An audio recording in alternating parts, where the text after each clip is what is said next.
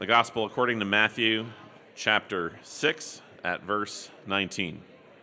Do not store up for yourselves treasures on earth where moths and vermin destroy and where thieves break in and steal. But store up for yourselves treasures in heaven where moths and vermin do not destroy and where thieves do not break in and steal. For where your treasure is, there your heart will be also. The eye is the lamp of the body. If your eyes are healthy, your whole body will be full of light. But if your eyes are unhealthy, your whole body will be full of darkness. If then the light within you is darkness, how great is that darkness? No one can serve two masters. Either you will hate the one and love the other, or you will be devoted to the one and despise the other. You cannot serve both God and money. Therefore I tell you, do not worry about your life, what you will eat or drink, or about your body, what you will wear. Is not life more than food and the body more than clothes?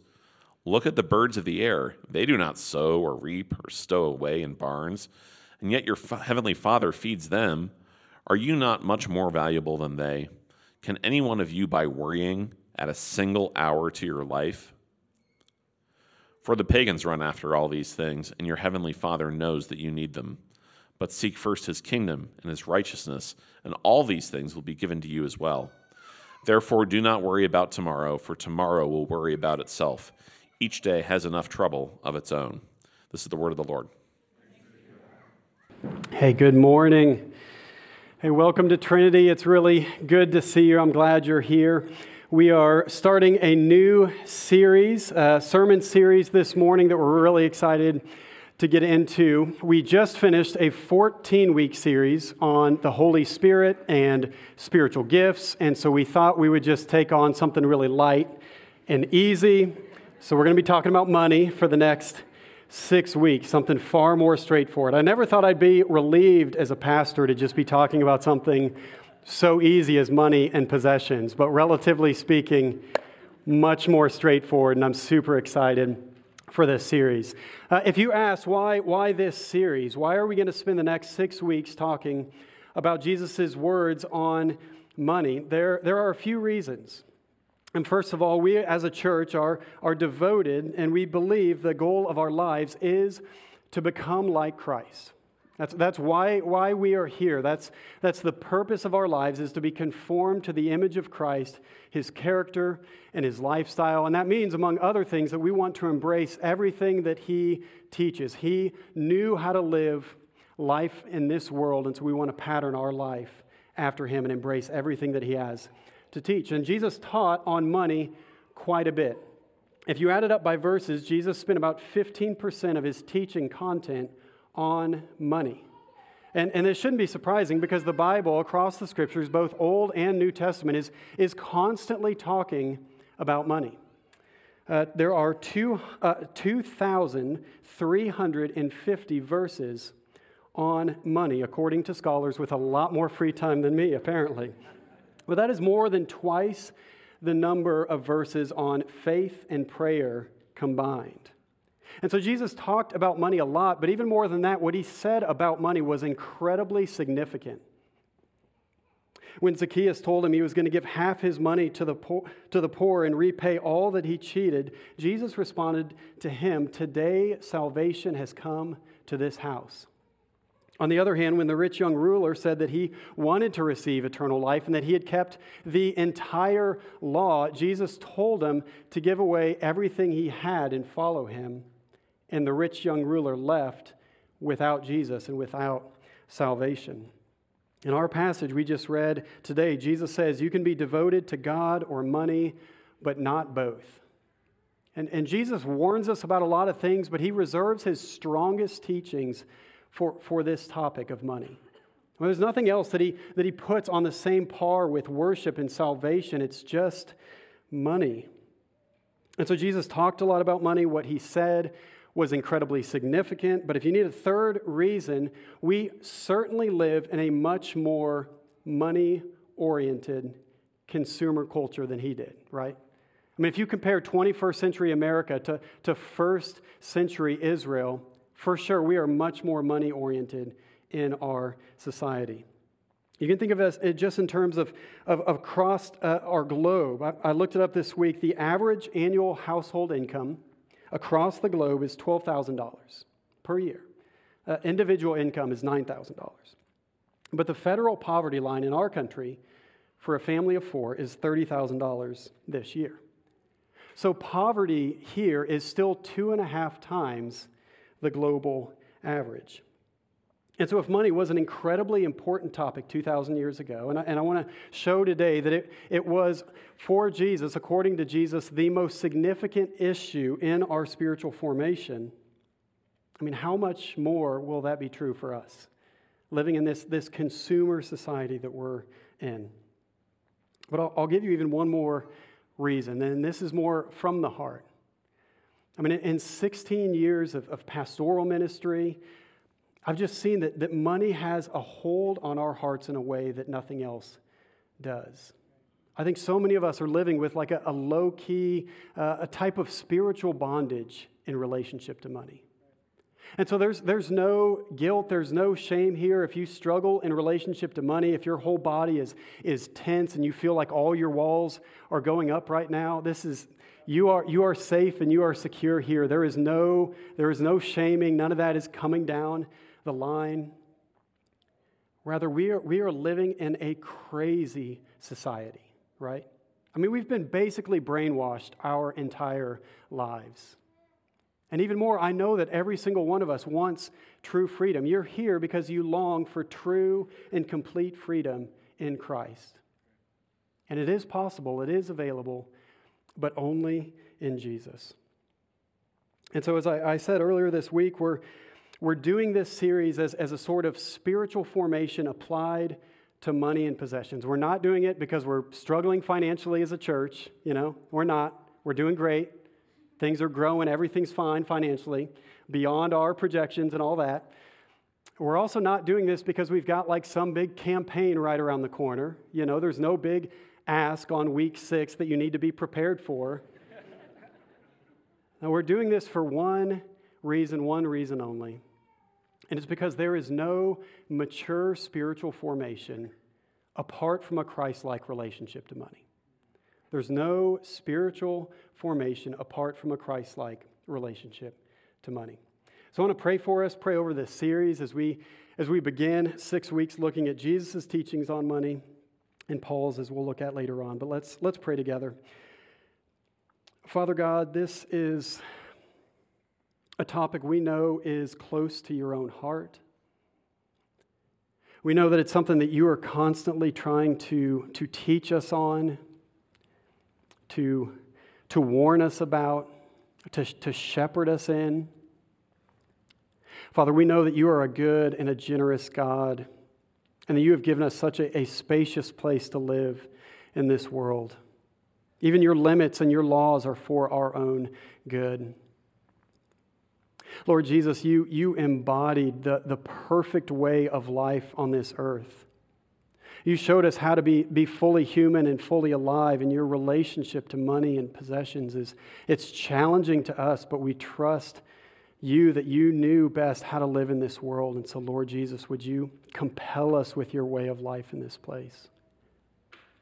And Holy Spirit, we pray for more of your presence and power. There are so many forms of resistance right now. There's spiritual warfare that's being waged against our minds. There's this crazy consumer culture that we've been in for most or all of our lives. There's even generational sin that's been passed down in our families, resistances that we've just developed without even realizing. Perhaps even our own relationship to money has been marked more by addiction than freedom. And so, Lord, as we enter this study, would you open our minds? Would you set us free? Would you bring down any resistance or barriers or walls that are in our hearts? Would you speak to each one of us individually so that we don't just think, I wonder what they have to say on this topic, or this will be really good for this other person to hear. But Lord, speak directly to each one of our hearts, convict and build up and encourage and comfort, Lord God, by your word. We pray in Jesus' name, amen.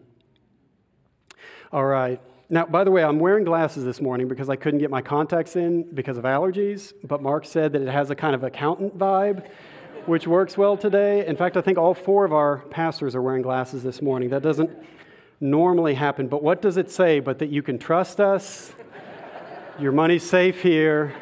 I mean, look at us. No one's having any fun. We're just pouring over the numbers. All right, there's three things I want us to see this morning as we do kind of an overview. We're gonna fly over some topics fairly quickly, but we'll come back to a lot in the coming weeks. The first thing I want us to see is that money is the primary threat to our spiritual formation. Jesus says in verse 24, "No one can serve two masters. Either you will hate the one and love the other, or you will be devoted to the one and despise the other. You cannot serve both God and money." And here Jesus is actually using a different Greek word. It's the word mammonas. We often just translate it mammon. The original King James Version just leaves it as the word mammon. This is a different word than the common word for money in that age, which was just the word for silver. But Jesus only uses the word mammon a few times in the Gospels. He uses it here and then a few times in Luke chapter 16. And so this word money or mammon is packed, and it's full of meaning. It can also be translated riches or wealth. In The Message, Eugene Peterson leaves it as money, but he capitalizes it. It's capital M money when he's talking about mammon. And one author, Peter Kreeft, he gives it this definition: mammon is the inordinate desire to possess wealth, goods, or objects of value with the intention to keep it for oneself, far beyond the dictates of basic survival and comfort. It is applied to markedly high desire for and pursuit of wealth, status, and power.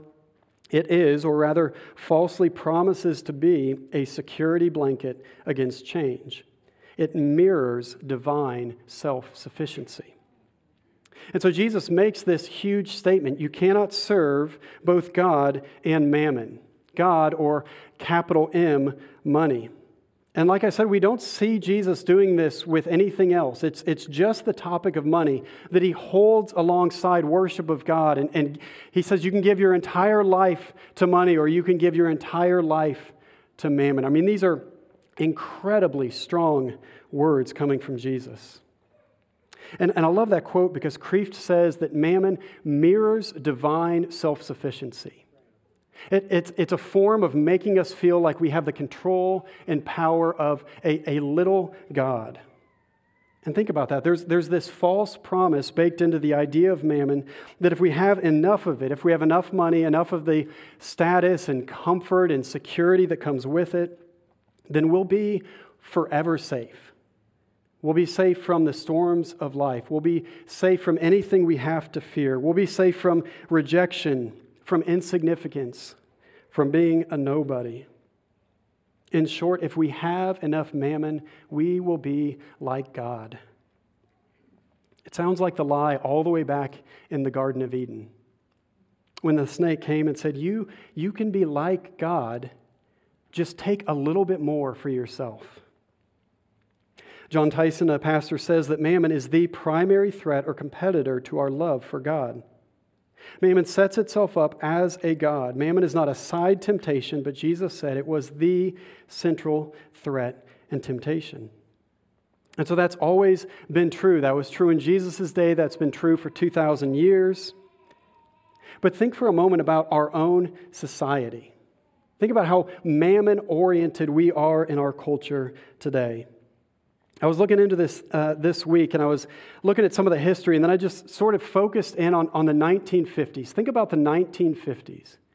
This was a time after World War II when America was just celebrating, relieved, manufacturing was taking off, the stock market was doing great, everything was going wonderfully in kind of that economic sense. And so I read one article that one of you sent me that at that point looked at the advances in technology and the way work was being done.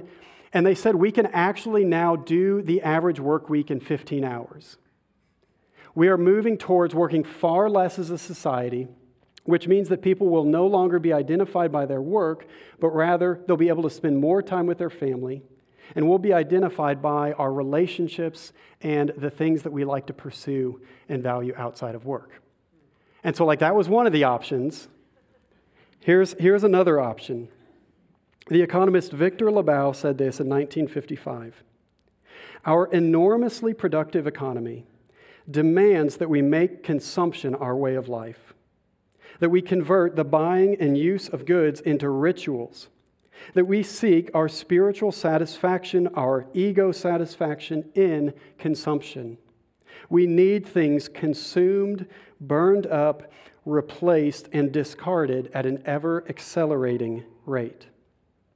And so there was a choice. You could work less and have the same amount and spend more time with your people, or you could just work and work more and grind harder and have a lot more, and you can spend more and burn it up, have more trash. And so I don't even need to ask who won, right? Because we all lost. We were all losers when this question came up. I mean, just think about that. I mean, really an active choice to just pursue consumerism as a way of life. And that's what we've inherited. Richard Foster has written what I think is the best stuff on spiritual formation and money, at least the best stuff that I've found. He's well known for his book, The Celebration of Discipline. He's a spiritual writer in the Quaker tradition. I remember reading Celebration of Discipline in our first year of marriage when we had a combined income of $26,000 and the most margin that we ever had in life financially. But what he wrote was truly life-changing for me in my relationship to money. He says, because we lack a divine center, our need for security has led us to an insane attachment to things. We really must understand that the lust for affluence in our contemporary society is psychotic. It is psychotic because it has completely lost touch with reality. We crave things we neither need nor enjoy. We buy things we do not want to impress people we do not like. We are made to feel ashamed to wear clothes or drive cars until they are worn out. The mass media have convinced us that to be out of step with fashion is to be out of step with reality. It is time we awaken to the fact that conformity to a sick society is to be sick. Until we see how unbalanced our culture has become at this point, we will not be able to deal with the mammon spirit within ourselves, nor will we desire Christian simplicity. And so money is always the most significant threat to our spiritual formation. But especially for us, living in the most mammon-consumed society in human history. Now, you probably feel this, right? I think we all feel this, and maybe in a little bit different way. I mean, maybe you have struggled just to make ends meet financially. Maybe you're still a student. Maybe you have a lower paying job, and you feel this need to kind of keep up with your peers. Maybe you find yourself in credit card debt, or maybe it's student debt that you've just not been able to get out from under from. Maybe you're stuck in a cycle of spending, and you feel like you can barely save, and you feel like you could hardly give anything away. Maybe you're one of the few that actually has a pretty good grip on money, and you spend less than what you make, and you earn enough, and you're generous with your money, but even then you probably struggle with the identity side of it. Not to over-identify with your salary and your expenses and your lifestyle. Well, this has been, one of these things has been true of us at any given moment. I mean, every time I've looked at our budget in the last 16 years, I've looked and thought, this would be a lot easier with just a little bit more. Ever have that thought, like just 5% more, and man, all our problems go away. A year goes by, you get 5% more, 10% more. Man, all this would be a little bit easier with a little bit more. I mean, it's so innate, it's so deep. Now, granted, we're like triple tithing to Aldi right now. That's our main problem. 3 boys, we're ordering granola bars like by the pallet. I'm like, man, my goodness, we are generous with Aldi. All right. So 2 things are true at once. We have been brainwashed by this consumer culture. I don't think that's too strong of a word. And second, we have our own patterns that are in many ways more of a pattern of addiction than freedom. It's both that we're being enslaved and that we are choosing addiction, but there is hope, right? Like there is true freedom. This is the second thing. True freedom can be found, but only in Christ. He says in verse 19, "Do not store up for yourselves treasures on earth, where moths and vermin destroy, where thieves break in and steal, but store up for yourselves treasure in heaven. For where your treasure is, there your heart will be also." When Jesus is saying we are all treasure-oriented, we're treasure hunters by nature. And so what are the things that we're treasuring? What are these earthly treasures? What comes to mind when you hear the phrase, the good life? You know, what do you think of if you think, if I had everything I ever wanted, what would that include? Almost certainly it includes some kind of earthly treasures. Could be success or status, comfort, entertainment, security, social connections, travel, health and fitness, the appearance of a well-ordered life on social media. Even normal things like groceries and a minimum of 2 carbon road bikes. Earthly treasures, we get so caught up in them. And Jesus is saying, look, these can all be gone in a moment. They can rust, they can dissolve, they can be devalued, they age, they're stolen, they're just gone in a moment. And as a result, I think we know this and feel this, that pursuing earthly treasures leads to constant worry and anxiety. That's why Jesus says in verse 25, "Therefore I tell you, do not worry about your life, what you will eat or drink, or about your body, what you will wear. Can any one of you add a single hour to your life by worrying?" But notice Jesus doesn't just say, don't store up treasures. He doesn't say don't store up treasures. He says instead, do store up treasures in heaven. It's interesting. And what are these heavenly treasures? He doesn't say explicitly in our passage, but Paul says something really similar in Ephesians 1. Right at the beginning of Ephesians, he says, "Praise be to the God and Father of our Lord Jesus Christ, who has blessed us in the heavenly realms with every spiritual blessing in Christ." And then basically the rest of the chapter is him saying, here's what these spiritual heavenly blessings or treasures are. He says we're loved by God. We're blameless and holy before him. We've been adopted as children. Our sins are forgiven. We've been conformed to Christ's image. We've been given purpose in life. We're included in Christ's body. We've been given the Holy Spirit. We are promised eternal life with God. And he just goes on and on and on and lists 25 things that we have in Christ. Eternal treasures available to us through him.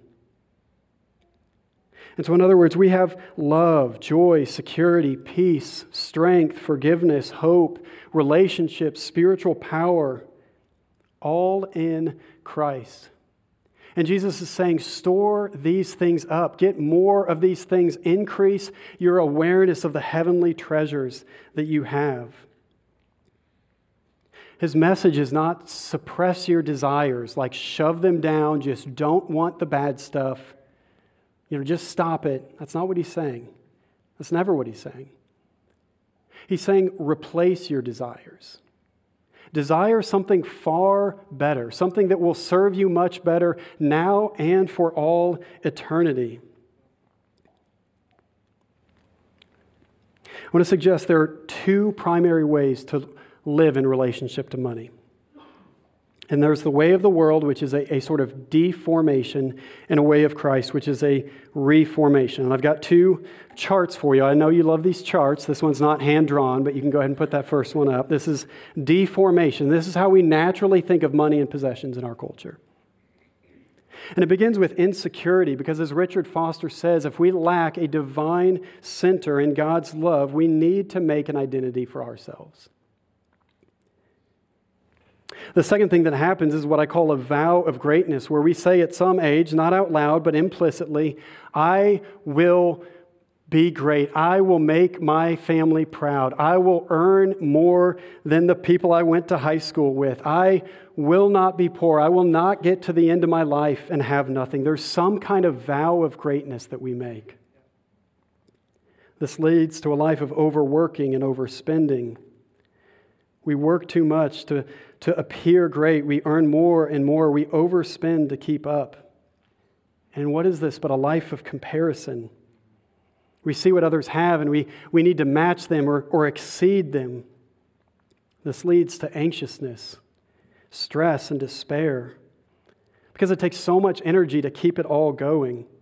And if your definition of the good life is more, then by definition you will never actually get there.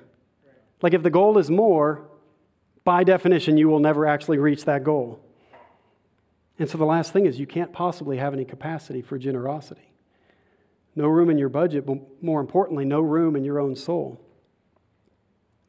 Apart from God's love and Jesus, there is no deep center to our lives. And it makes sense that we instead have to craft a different center to our lives. Maybe other cultures have other centers that they come up with, but I think in our culture it's almost always money or money adjacent. But there's a second way, and this is the way of spiritual reformation, the second chart. This is how God's love reorients the way that we view money and possessions. And the first thing is that the love of God is now at the center. There was nothing at the center in the previous chart, but now the love of God is at the center of our lives, and it means that we have a radical security in Him.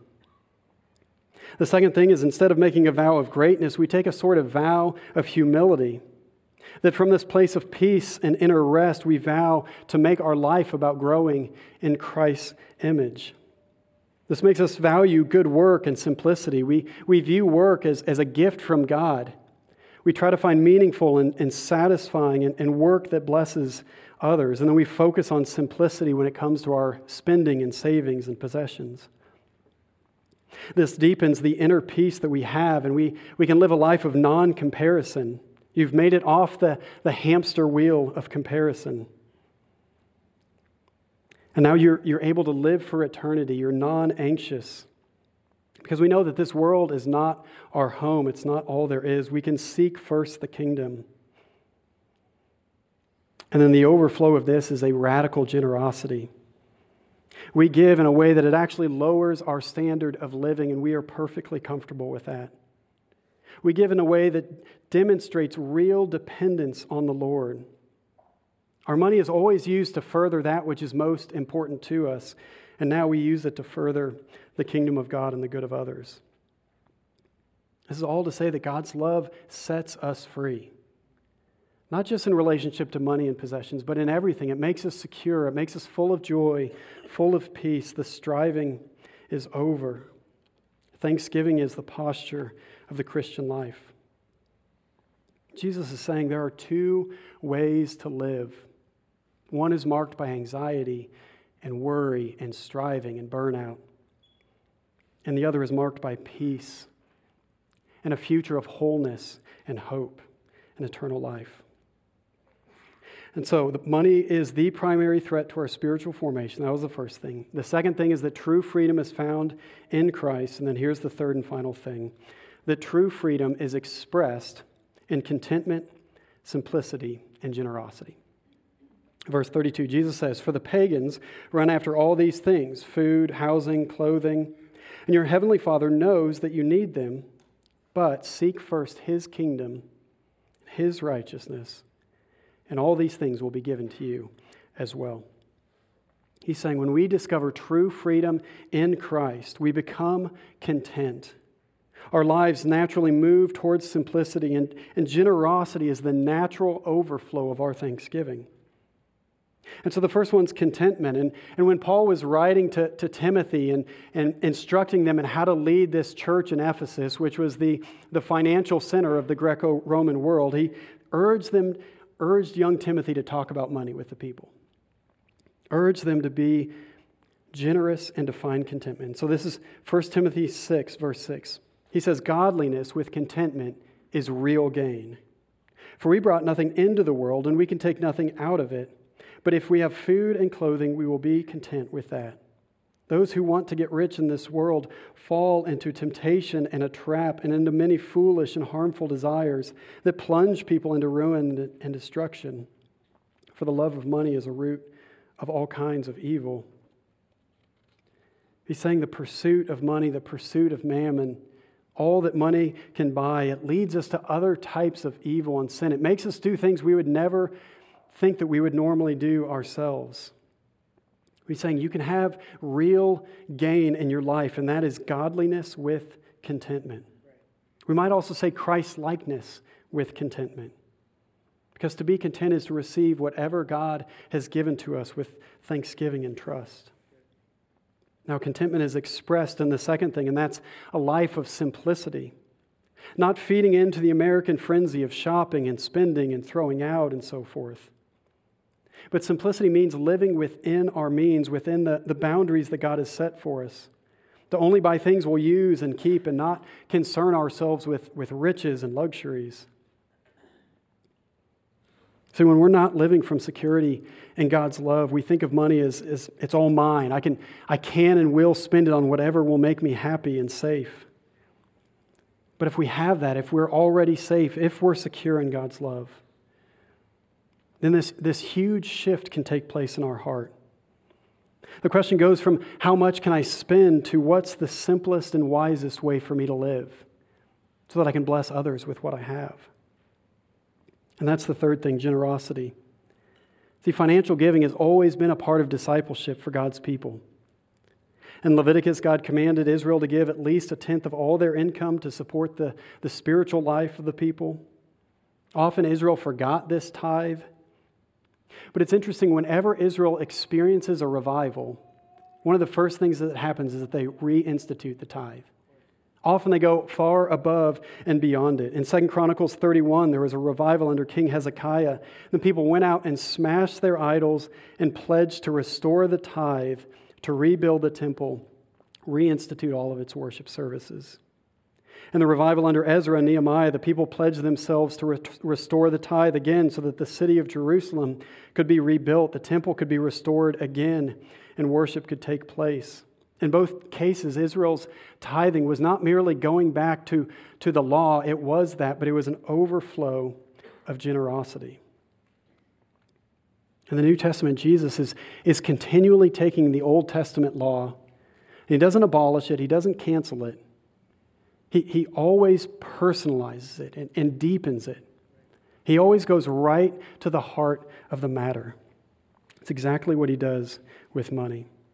His goal was not to merely turn Israel back to the tithe, but to get God's people to give to God that which bears God's image, the whole thing.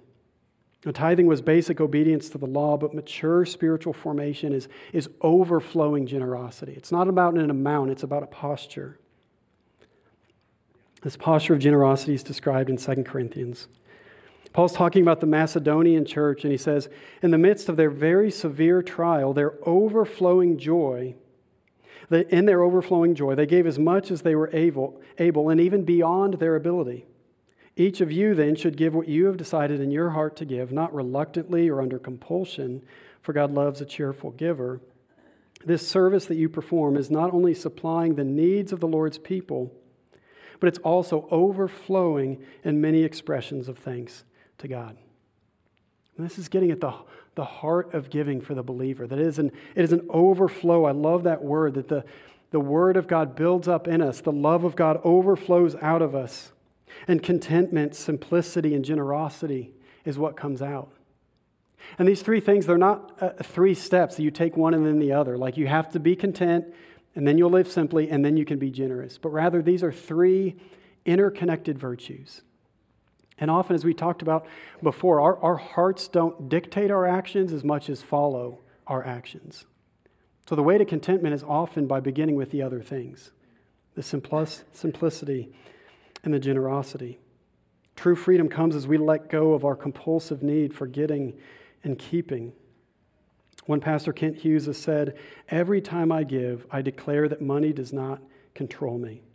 Perpetual generosity is a perpetual de-deification of money. He's saying every time we give to the poor, to the church, to the mission of God, to others, we are dethroning money in our own heart. The more we do it, the more we dethrone money, the more we reform our hearts around Christ. And so money is a central issue for us as believers. True freedom is possible, but only in Christ, and this true freedom is expressed in contentment, simplicity, and generosity. The whole point of this series is to say, choose freedom. Like you have a couple options, choose freedom. Choose the one that doesn't lead to bondage, but it leads to true and everlasting freedom. Look to the pattern of Jesus. Recognize the insanity of this world's approach to money. Recognize the eternal riches that we have in Christ. And every day, day after day, walk in step with Jesus, choosing Christ-likeness with contentment. Let's pray.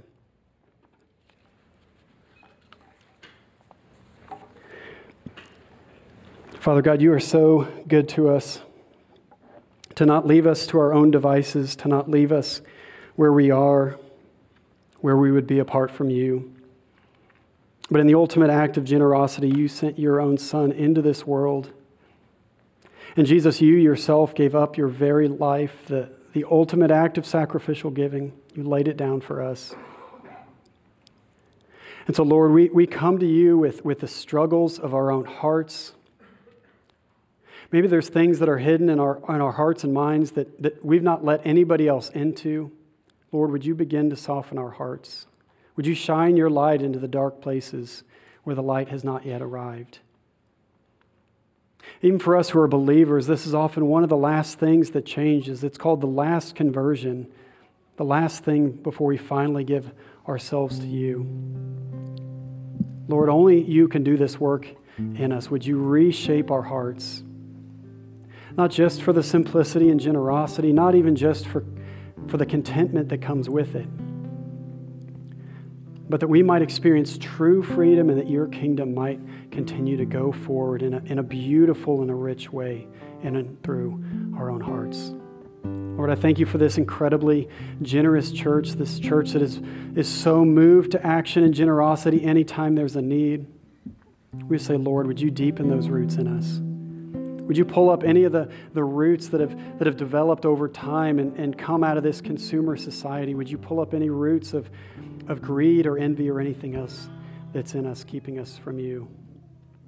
Instead, would you bury the real treasure deep in our hearts that we might overflow with thanksgiving before you, Lord? We pray all this in Jesus' name. Amen.